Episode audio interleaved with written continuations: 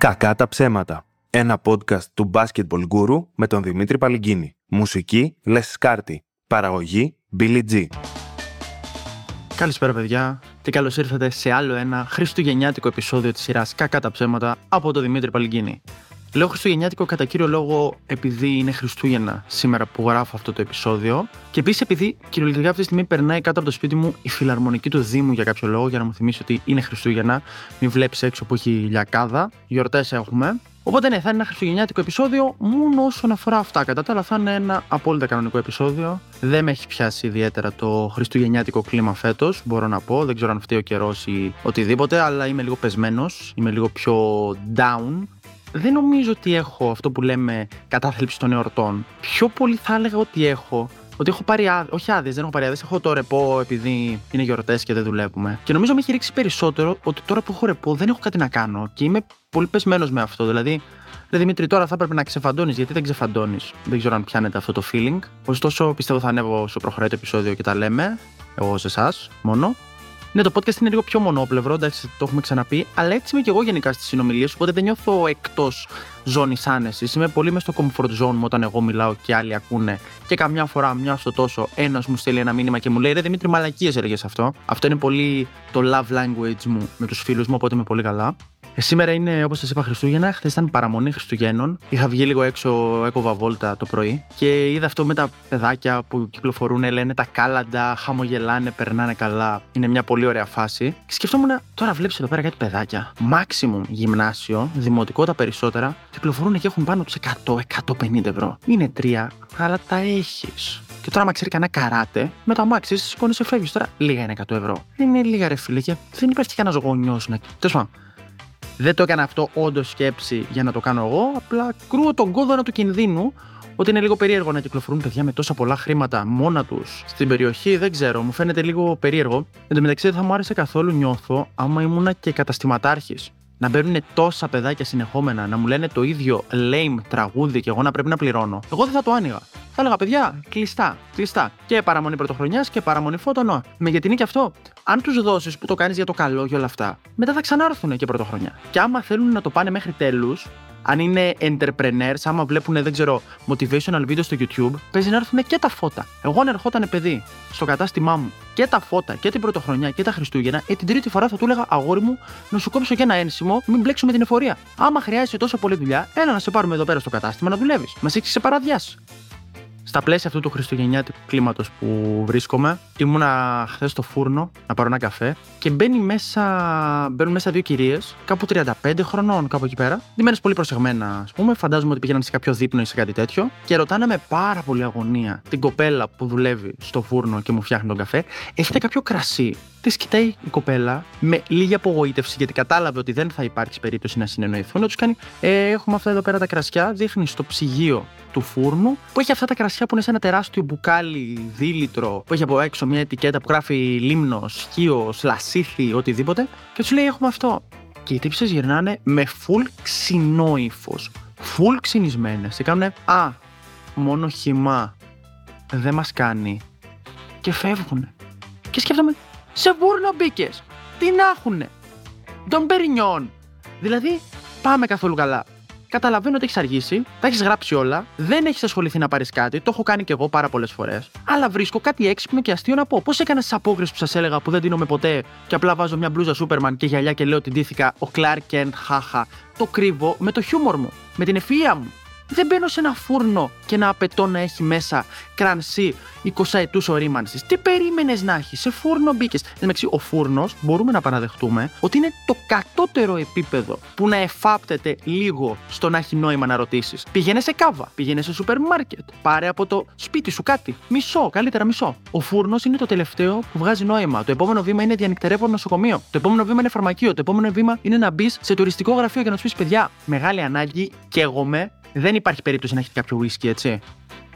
Εν τω μεταξύ, κάνω λίγο παύση εδώ πέρα την ε, ηχογράφηση. Λέω Δημήτρη, το έχεις πάει μονόπαντα. Το ότι εσύ είσαι πεσμένος δεν σημαίνει ότι θα γαμίσει τα Χριστούγεννα όλων και θα κράζεις. Πάμε λίγο να ανέβουμε, να ανεβάσουμε λίγο διάθεση, να περάσουμε όλοι καλά. Επόμενο θέμα στη σκαλέτα, πέθανε ο Βασίλης Καράς. Μάλιστα.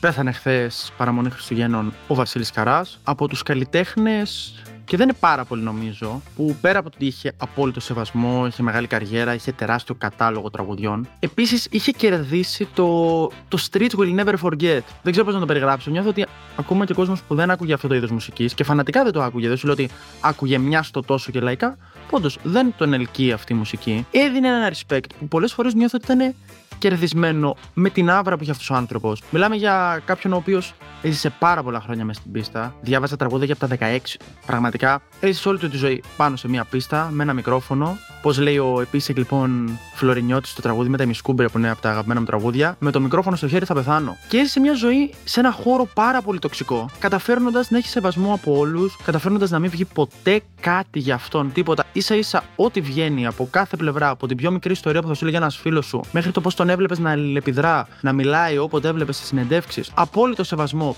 προς όλους, κύριος, πολύ ωραίος τύπος και νομίζω ότι είναι από τις περιπτώσεις που δεν ήρθε το μεταθάνατον για να πούμε πω πω τι καλός άνθρωπος ήταν ο Βασιλής Ογαρά. Το είχε κερδίσει δόξα τω Θεώ άνθρωπος όσο ζούσε και μπράβο του. Και κάτσα σήμερα και άκουσα ένα best of του και είχε και πάρα πολλά τραγούδια ο Καριόλης. Δηλαδή άκουγα και ήταν και επιτυχία. Και αυτό καλό. Και αυτό και όχι μόνο επιτυχίες καλά τραγούδια. Και ήμουν σε φάση και αυτό το ξέρω και μου αρέσει. Και αυτό μου αρέσει. Και αυτό μου αρέσει. Γιατί δεν ακούω Βασιλικαρά. Δηλαδή στο τέλος ήμουν σε φάση Δημήτρη, τώρα περίμενες να ξεκινήσεις να ακούς Βασιλικαρά. Αφού σου αρέσει από ό,τι φαίνεται. Πάρα πολλά τραγούδια. Δεν ξέρω τώρα. Δεν είχε την πιο ωραία φωνή. Είχε πολύ ιδιαίτερη φωνή, πολύ ιδιαίτερη χρειά. Πιστεύω ότι έκανε πολύ καλή επιλογή τραγουδιών. Δεν ξέρω πώς να το εξηγήσω. Ο κατάλογος του είχε μέσα πάρα πολύ ωραία τραγούδια.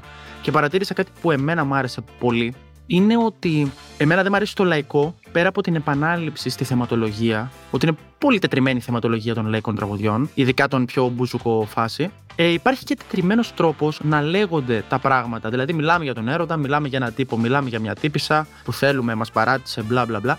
Και μιλάμε με πολύ τετριμένο τρόπο. Αυτό που γούσταρα πάρα πολύ που άκουγα Βασίλη Καρακέ, το σκεφτόμουν, είναι το πόσο ιδιαίτερη ατάκα είχε. Είχε ατάκα, δηλαδή έλεγε, πώς να το πω, μια αλήθεια ατάκα, ας πούμε. Ο στίχος Φαινόμενο δεν είναι οι αστραπές και οι καταιγίδες, ούτε πω χτίστηκαν παλιά οι πυραμίδες. Φαινόμενο είμαι εγώ. Είναι ατακάρα, ρε φίλε. Είναι ατακάρα. Δεν είναι μάτια κομμάτια, πίνω να ξεχάσω, ξέχασα ότι παίρνω αντιβίωση και ήπια τέτοια κατάσταση. Είναι ατακάρα. Φαινόμενο είμαι εγώ. Και γούσταρα πάρα πολύ και έχει πάρα πολλές τέτοιες ατάκες. Δηλαδή διάλεξα απλά αυτό γιατί έχει το συνδυασμό ότι μου αρέσει πάρα πολύ σαν ατάκα, μου φαίνεται πάρα πολύ cool. Φαινόμενο είμαι εγώ που ακόμα σ' αγαπάω. Βέβαια, από την άλλη είμαι σίγουρος ότι ο κόσμος που άκουγε και γούσταρε αυτό το τραγούδι 100% φερόταν σκατά στη σχέση του και προς όλους του τους συντρόφους και κακά τα ψέματα προς όλες του τις συντρόφους. Αλλά όπως και να έχει, big respect για Βασίλη Καρά. Streets will never forget. Δεν δούλεψα πάρα πολύ στο να ψάξω ειδήσεις επικαιρότητα σε αυτό το εβδόμαδο. Ναι, γιατί Δημήτρη, τις άλλες φορές έχεις ξεσκιστεί στην έρευνα, έτσι. OK, okay, έδωσα την πάσα στον εαυτό μου, την πήρα, σκόραρα. Δεν μπορούσα να περιμένω να μου απαντήσετε σε σχόλιο, ρε Δημήτρη, γιατί τις άλλες φορές τι κάνεις, το είπα μόνος μου. Το έβγαλα από τη μέση, συνεχίζουμε. Με βοήθησαν και οι ειδήσεις όμως λίγο, μπορώ να πω αυτή τη φορά, με βοήθησε λίγο η επικαιρότητα. Βγήκε, ας πούμε, η είδηση ότι ο διευθυντής στρατηγός τι ήταν του τμήματος δίωξης διακίνησης ναρκωτικών, διώκεται για διακίνηση ναρκωτικών. Τέλειο, απλό, 15 δευτερόλεπτα. Έχω κάνει 35 σαρδάμενο το γράφω, έχω χάσει παραπάνω χρόνο, αλλά η είδηση από μόνη της είναι punchline. Το παίρνεις, το ανεβάζεις, τέλος. Δεν χρειάζεται να έρθω εγώ να το σχολιάσω. Τι να πω. Βγαίνει, ας πούμε, η Ράντου και λέει ο ιδιαίτερος τρόπος που με ερωτεύτηκε ο Βασίλης Παπακοσταντίνου. Έκανα εμετό στο αμάξι του, το άφησε άπλητο 18 μέρες. Τέλος. Χρειάζεται να σχολιάσω κάτι εγώ. Υπάρχει επίσης κάποιος που δεν το πιστεύει. Παιδιά, εγώ πιστεύω ότι ο Βασίλη Παπαξεντίνου απλά βαρέθηκε και να το καθαρίσει. Μου φαίνεται λίγο μποέμ τύπος. Δεν ξέρω αν η είδηση αυτή έχει κάποια άλλη ανάλυση. Αλλά μιλάμε για άνθρωπο ο οποίος πηγαίνει στο ίδιο μπαρ στον κόμι τα τελευταία 45 χρόνια, πίνει ουίσκια στην μπάρα και ακούει δικά του τραγούδια. Δεν νομίζω ότι θα σχολιόταν και πάρα πολύ να καθαρίσει το αμάξι του και δεν νομίζω να έχει κάνει μόνο ένα αμάξι. Ήταν σε φάση, ε, ήταν μια τύψα τραγουδίστρια, ηθοποιός μου που είναι. Δεν ξέρω, ξέρω εγώ. Α την παντρευτώ. Γαμώ τα τυπάκια φάνηκε. Όντως φαίνεται και γαμώ τα τυπάκια ράντου, έτσι. Οπότε είναι γιορτές, γι' αυτό δεν έψαξα. Αυτή είναι η δικαιολογία που λέω ότι δεν δούλεψα πολύ. Γιατί παιδιά είναι διακοπές και ήρθε η ώρα να κάτσω λίγο να χαλαρώσω κι εγώ. OK, okay, OK. Okay. Τώρα, η χαλάρωση που κάνω είναι ότι έχω κάτσει σπίτι και παίζω LOL όλη μέρα. Έχω λιώσει, ακούω podcast του Παπασημακόπουλου και λιώνω στο League of Legends. Δεν κάνω κάτι με τη ζωή μου αυτό το διάστημα. Ε, αλλά, αλλά έχουν έρθει και τα ανίψια μου στο σπίτι και κατάλαβα ότι ίσως πρέπει να βγω λίγο από το σπίτι να πάρω λίγο αέρα σε κάποια φάση που έπαιζα με την ανιψιά μου η οποία έλυνε ένα puzzle, ας πούμε, για παιδιά 2 έως 3 χρονών. Και τη βοήθησα, ξέρω εγώ, παίζαμε εκεί πέρα. Και κατάλαβα ότι είμαι λίγο λυπηρός γιατί έβαλα ένωσα δύο κομμάτια. Το puzzle είχε πέντε κομμάτια, έτσι. Ένωσα δύο κομμάτια και κάτι σκύρτησε μέσα μου. Χάρηκα. Ένιωσα μια ικανοποίηση. Ήμουν σε φάση πάμε ρε σκύλε. Πάμε ρε σκύλε. Το λοιπόν, ποιο άλλο είναι; Λοιπόν, έχουμε αυτά τα δύο και έχουν μείνει άλλα τρία. Θα το βρεις. Πάμε, το έχεις, ναι, κόλλησε, ναι. Και δεν υπερβάλλω ιδιαίτερα αυτό το προβληματικό σε όλο αυτό. Είναι ότι δεν υπερβάλλω πάρα πολύ στο πώς ένιωσα όταν έλυσε ένα puzzle με πέντε κομμάτια. Και μετά η ανεψιά μου μου είπε: Κοίτα, Θείο, και είχε φτιάξει και αυτή άλλα δύο ταυτόχρονα. Δυστυχώς αυτό είναι αυτό που συνέβη. Ναι, ας αλλάξουμε θέμα, ας επιστρέψουμε στη σκαλέτα. Πολλές αυτοαποκαλύψεις. Για όποιον θυμάται στο προηγούμενο επεισόδιο, είχα εκθιάσει έναν τύπο ο οποίος είχε μπει στο πρώτο θέμα και είχε σχολιάσει σε μια άκυρη είδηση που λέει Καλά, εδώ κατεβαίνει ο Κασελάκης να κερδίσει. Και σας έλεγα ότι θέλω να χρησιμοποιώ αυτή τη δικαιολογία από εδώ και πέρα. Ε, βρήκα ένα mastermind του απαντάω κάτι άσχετο είμαι στον κόσμο μου, λέω μια δικαιολογία που δεν βγάζει νόημα και είμαι χαρούμενος και θα σας τον παρουσιάσω. Σκρόλαρα στο Facebook και πέφτω πάνω σε μια διαφήμιση της WWF η οποία λέει Υιοθετήστε έναν πιγκουίνο τώρα για τα Χριστούγεννα. Γιατί είπαμε είναι και χριστουγεννιάτικο το επεισόδιο. Και σκάει λοιπόν ένας σκύλος από κάτω και λέει Δεν θα σας το περιγράψω, θα σας πω ακριβώς τι λέει και θα προχωρήσω στο επόμενο θέμα χωρίς κανένα σχόλιο γιατί ο τύπος τα λέει όλα μόνος του. OK, okay. OK. Okay. Απαντάει λοιπόν ο φίλος μας κάτω από το Υιοθετήστε έναν πιγκουίνο. Αν λέγατε το ίδιο για το βόρειο πόλο, θα σας πίστευα ότι έχετε καλό σκοπό. Αλλά ο νότιος πόλος δεν έχει σχεδόν καμία ομοιότητα με το βόρειο. Η θερμοκρασία εκεί είναι μείον 20 τουλάχιστον βαθμούς από το βόρειο και η παγοκάλυψη είναι η ίδια και αναλύονται εδώ και πολλά χρόνια. Βρέστε κάτι άλλο για να τα οικονομήσετε. Τελίτσα, τελίτσα, τελίτσα, τελίτσα, τελίτσα, τελίτσα. Περπάταγα στου Αγίου Αναργύρου και όπως περπάταγα, έπεσα πάνω σε μια τεράστια ταμπέλα, η οποία σε ενημέρωνε, υποτίθεται, για το πού βρίσκονται τα βασικά πράγματα τους Αγίους. Δεν ξέρω, είχαν βάλει ένα πολύ κεντρική ταμπέλα σε ένα πολύ κεντρικό σημείο, η οποία έλεγε πού είναι το Δημαρχείο, πού είναι το νεκροταφείο, πού είναι το γήπεδο των Αγίων Εναργύρων. Πολύ ωραία. Αυτό που μου έκανε εντύπωση και μπήκα λίγο στη σκέψη για το τι σκέφτεται ο Δήμος Αγίων Εναργύρων, πιθανότατα όχι πολλά, γιατί ο Δήμος Αγίων Εναργύρων έχει βάλει επίσης ένα τεράστιο φωταγωγημένο 2024 ευχές. Το οποίο δεν σημαίνει κάτι, αλλά εγώ σκέφτηκα ότι και 2024 ευχές να είχα, εμένα πάλι η πρώτη μου ευχή θα ήταν να έχω άπειρες ευχές. Είμαι αχόρταγο τελικά. Αλλά δεν έχει σημασία, επιστρέφουμε στην ταμπέλα, στην οποία είχε, θα σας τα διαβάσω από μέσα γιατί όπως είπαμε εδώ πέρα δεν έχω καλή μνήμη, δεν θα πηγαίνει κάπου αλλού αυτό. Έχει λοιπόν γυμναστικό κέντρο Σπύρος Αποστόλου, Δημαρχείο, ΚΔΑΠ, Αστυνοπία, Γήπεδο Αγίων Εναργύρων, Δημόσιο Κημητήριο. Όμορφα, όμορφα. Το θέμα είναι ότι για κάποιο λόγο ο Δήμος Αγίων Εναργύρων έχει επιλέξει δίπλα στο Δημαρχείο να το γράψει και στα αγγλικά, Town Hall, και δίπλα στην αστυνομία, Police. Το οποίο σημαίνει ότι κάποιος σκέφτηκε το ενδεχόμενο να φτάσει ένας τουρίστας στο καματερό και να πει: Παιδιά, τι κάνουμε εδώ πέρα, πώς γυρίζουμε πίσω, τι μπορεί να χρειαστώ, για ποιο λόγο μπορεί να είμαι εδώ πέρα. Φίλε Δημαρχείο, θες, έχουμε. Αστυνομικό κέντρο θες, έχουμε, δεν θα στο πρότεινα. Κατά τα άλλα, όλα τα υπόλοιπα, αχρίαστα. Το κημητήριο τι να το κάνεις, γιατί το αστυνομικό τμήμα τι να το κάνει. Μου φαίνεται πολύ πιο αστείο όταν το είδα. Αλλά ρε γάμο, το δεν μου βγάζει κανένα νόημα. Νιώθω ότι είναι από τα πράγματα που δεν βγάζουν τόσο πολύ νόημα που ανοίγει πάρα πολύ τη βεντάλια στο τι άλλο μπορεί να γίνει. Δηλαδή, θα μπορούσε πολύ άνετα να γράφει, ας πούμε, η ταμπέλα πάνω καφετέρειε προς τα εκεί. Coffee center there. Κάτι τέτοιο. Δηλαδή, ανοίγει πάρα πολύ τη βεντάλια από ένα σημείο και μετά του τι μπορούσαμε να βάλουμε σε αυτή την ταμπέλα για να βοηθήσουμε τον οποιοδήποτε χρειάζεται βοήθεια. Μαλακίες, μπήλα, μα κόφτα αυτό. Α όχι, μην το κόψεις, μου φαίνεται πολύ αστείο. Α σκεφτούν μόνοι τους τα αστεία, δεν πειράζει. Τους έχω μάθει. Τους έχω δείξει πώς να σκέφτονται με αστείο τρόπο. Τους έχω μάθει να ψαρεύουν, να βάλουν τον κόνο τους κάτω, να σκεφτούν αυτά τα αστεία και να μου τα στείλουν κιόλας να τα πω στο επόμενο επεισόδιο. Κάτσε να δείξει καλέτα μου. Ήμουνα και στο TikTok και μου πέφτει μια διαφήμιση από μια νέα εταιρεία για ταξί που είναι ένας τύπος πολύ σκληρός, κάθεται μέσα σε ένα αμάξι και λέει: Έχεις το Uber, έχεις το Beat, δεν ξέρω τι έλεγε, αλλά έχεις και το Wolf, τάδε, πώς λεγόταν η εταιρεία του. Θα ήθελε ο ταξιτζής σου να είναι οπλισμένος, εκπαιδευμένος στη μάχη και ικανός, αν ναι, Wolf τάδε. Και σκεφτόμουν, δεν έχει υπάρξει ούτε μία φορά, ούτε μία φορά που να μπω σε ταξί και όσο normal και να είναι ο ταξιτζής, που συνήθως δεν είναι, να σκεφτώ, ξέρεις τι θα ήθελα, αυτό τον τύπο με όπλο και εκπαίδευση στρατιωτική. Αυτό χρειάζομαι αυτή τη στιγμή. Συνήθως ελπίζω να μην έχουν μαχαίρια στο σπίτι τους. Συνήθως ελπίζω να έχουν πάρει και τα πέντε από το στρατό, να μην έχουν πιάσει καν G3. Έχω μπει σε ταξί στην Ανθούπολη και όπως πηγαίνουμε, ο ταξιτζής μου λέει: Ε, γίνονται και πολλά αυτές τις μέρες. Έτσι έσπασε τον πάγο, έτσι ξεκίνησε. Λόγω ναι, ναι, ναι. Εμεί ήταν προ-COVID, καθόμουν μπροστά, θυμάμαι. Νομίζω ήταν προ-COVID καθόμασταν μπροστά.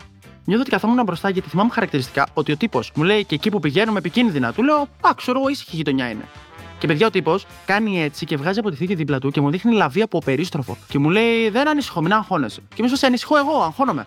Wolf Tade, ξέρω, αυτή είναι η τελεία διαφήμιση για το Wolf Tade. Παιδιά, είναι ο νέος μου χορηγός, όπως καταλαβαίνετε. Αν θέλετε ο ταξιτζής σας να μην φοβάται να σας πηγαίνει κάπου, ο Wolf Tade. Εν πόσο Αμερικανιά. Δεν νομίζω ότι καλύπτει καμία ανάγκη. Κανείς δεν έχει σκεφτεί αυτό. Οι τύποι ξεκινάνε και σου δίνουν μια λύση σε ένα πρόβλημα που δεν υπάρχει, χωρίς καν να προσπαθούν να σου το δημιουργήσουν στο μυαλό σου. Γιατί δεν υπάρχει κανένας πρακτικός λόγος να οπλοφορεί ο οδηγός σου αν δεν φεύγεται από ληστεία εκείνη την ώρα. Το οποίο θα είναι το μοναδικό που δεχόμουν. Αλλιώς μου φαίνεται ότι είναι απλά μια Αμερικανιά. Τύπου, τι θες από το ταξιτζή σου, να είναι οπλισμένος, εννοείται, να είναι εκπαιδευμένος, εννοείται, να έχει πολεμήσεις στο Ιράκ, εννοείται, να έχει μπέργκερ στο τέτοιο. Δεν έχουμε.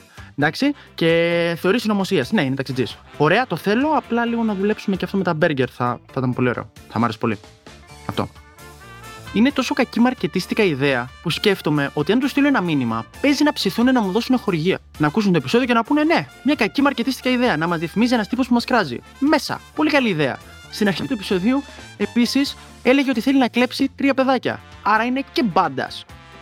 Τέλος αυτό ήταν το επεισόδιο για αυτή τη φορά, για άλλη μια φορά. Ακόμα ένα επεισόδιο της σειράς Κακά τα ψέματα από τον Basketball Guru και τον Δημήτρη Παλικίνη. Ένα χριστουγεννιάτικο επεισόδιο. Δεν ξέρω πότε θα τα ξαναπούμε. Φαντάζομαι άμεσα. Ε, νιώθω πολύ καλύτερα μεταξύ. Όσο πέρναγε το επεισόδιο και έκραζα κόσμο, ανέβαινα λίγο. Νομίζω ότι αυτό μου λείπει. Κάθομαι σπίτι και κράζω μόνο κόσμο στο LOL και αυτό είναι πολύ τοξικό. Πρέπει να βγω έξω να κράξω νέο κόσμο, να ανανεωθώ λίγο, να με χτυπήσει λίγο αέρας. Οπότε αυτό και θα κάνω. Σας ευχαριστώ πάρα πολύ που βελτιώσατε πάρα πολύ τα Χριστούγεννά μου. Ε, μέχρι την επόμενη φορά, επειδή θα αλλάξει και ο χρόνος, Θέλω να είστε καλά, να περάσετε τέλεια, να είστε υγιείς, να περάσετε χρόνο με τους ανθρώπους που αγαπάτε, ε, να κάνετε μια ανασκόπηση της χρονιάς. Ποιο ήταν το αγαπημένο μου επεισόδιο κακά τα ψέματα, ποιο αστείο του Δημήτρη λέω στην παρέα μου για δικό μου, ε, σε πόσους φίλους μου έχω πει να ακούσουν το κακά τα ψέματα, γιατί καλά περνάω, γιατί να μην περάσουν και αυτοί καλά για 15 λεπτά, να μην χτυπιέται και αυτός ο έρημος ο άνθρωπος. Ε, Πόσες φορές σκέφτηκα, πώς να μοιάζει η μούρη αυτού του ανθρώπου που ακούω κάθε δύο εβδομάδες. Μήπως να μπω στο Instagram του που τώρα το έχει κλείσει κιόλας, μπας και το κάνει κανένας άνθρωπος follow. Οπότε κάντε μια ανασκόπηση της χρονιάς,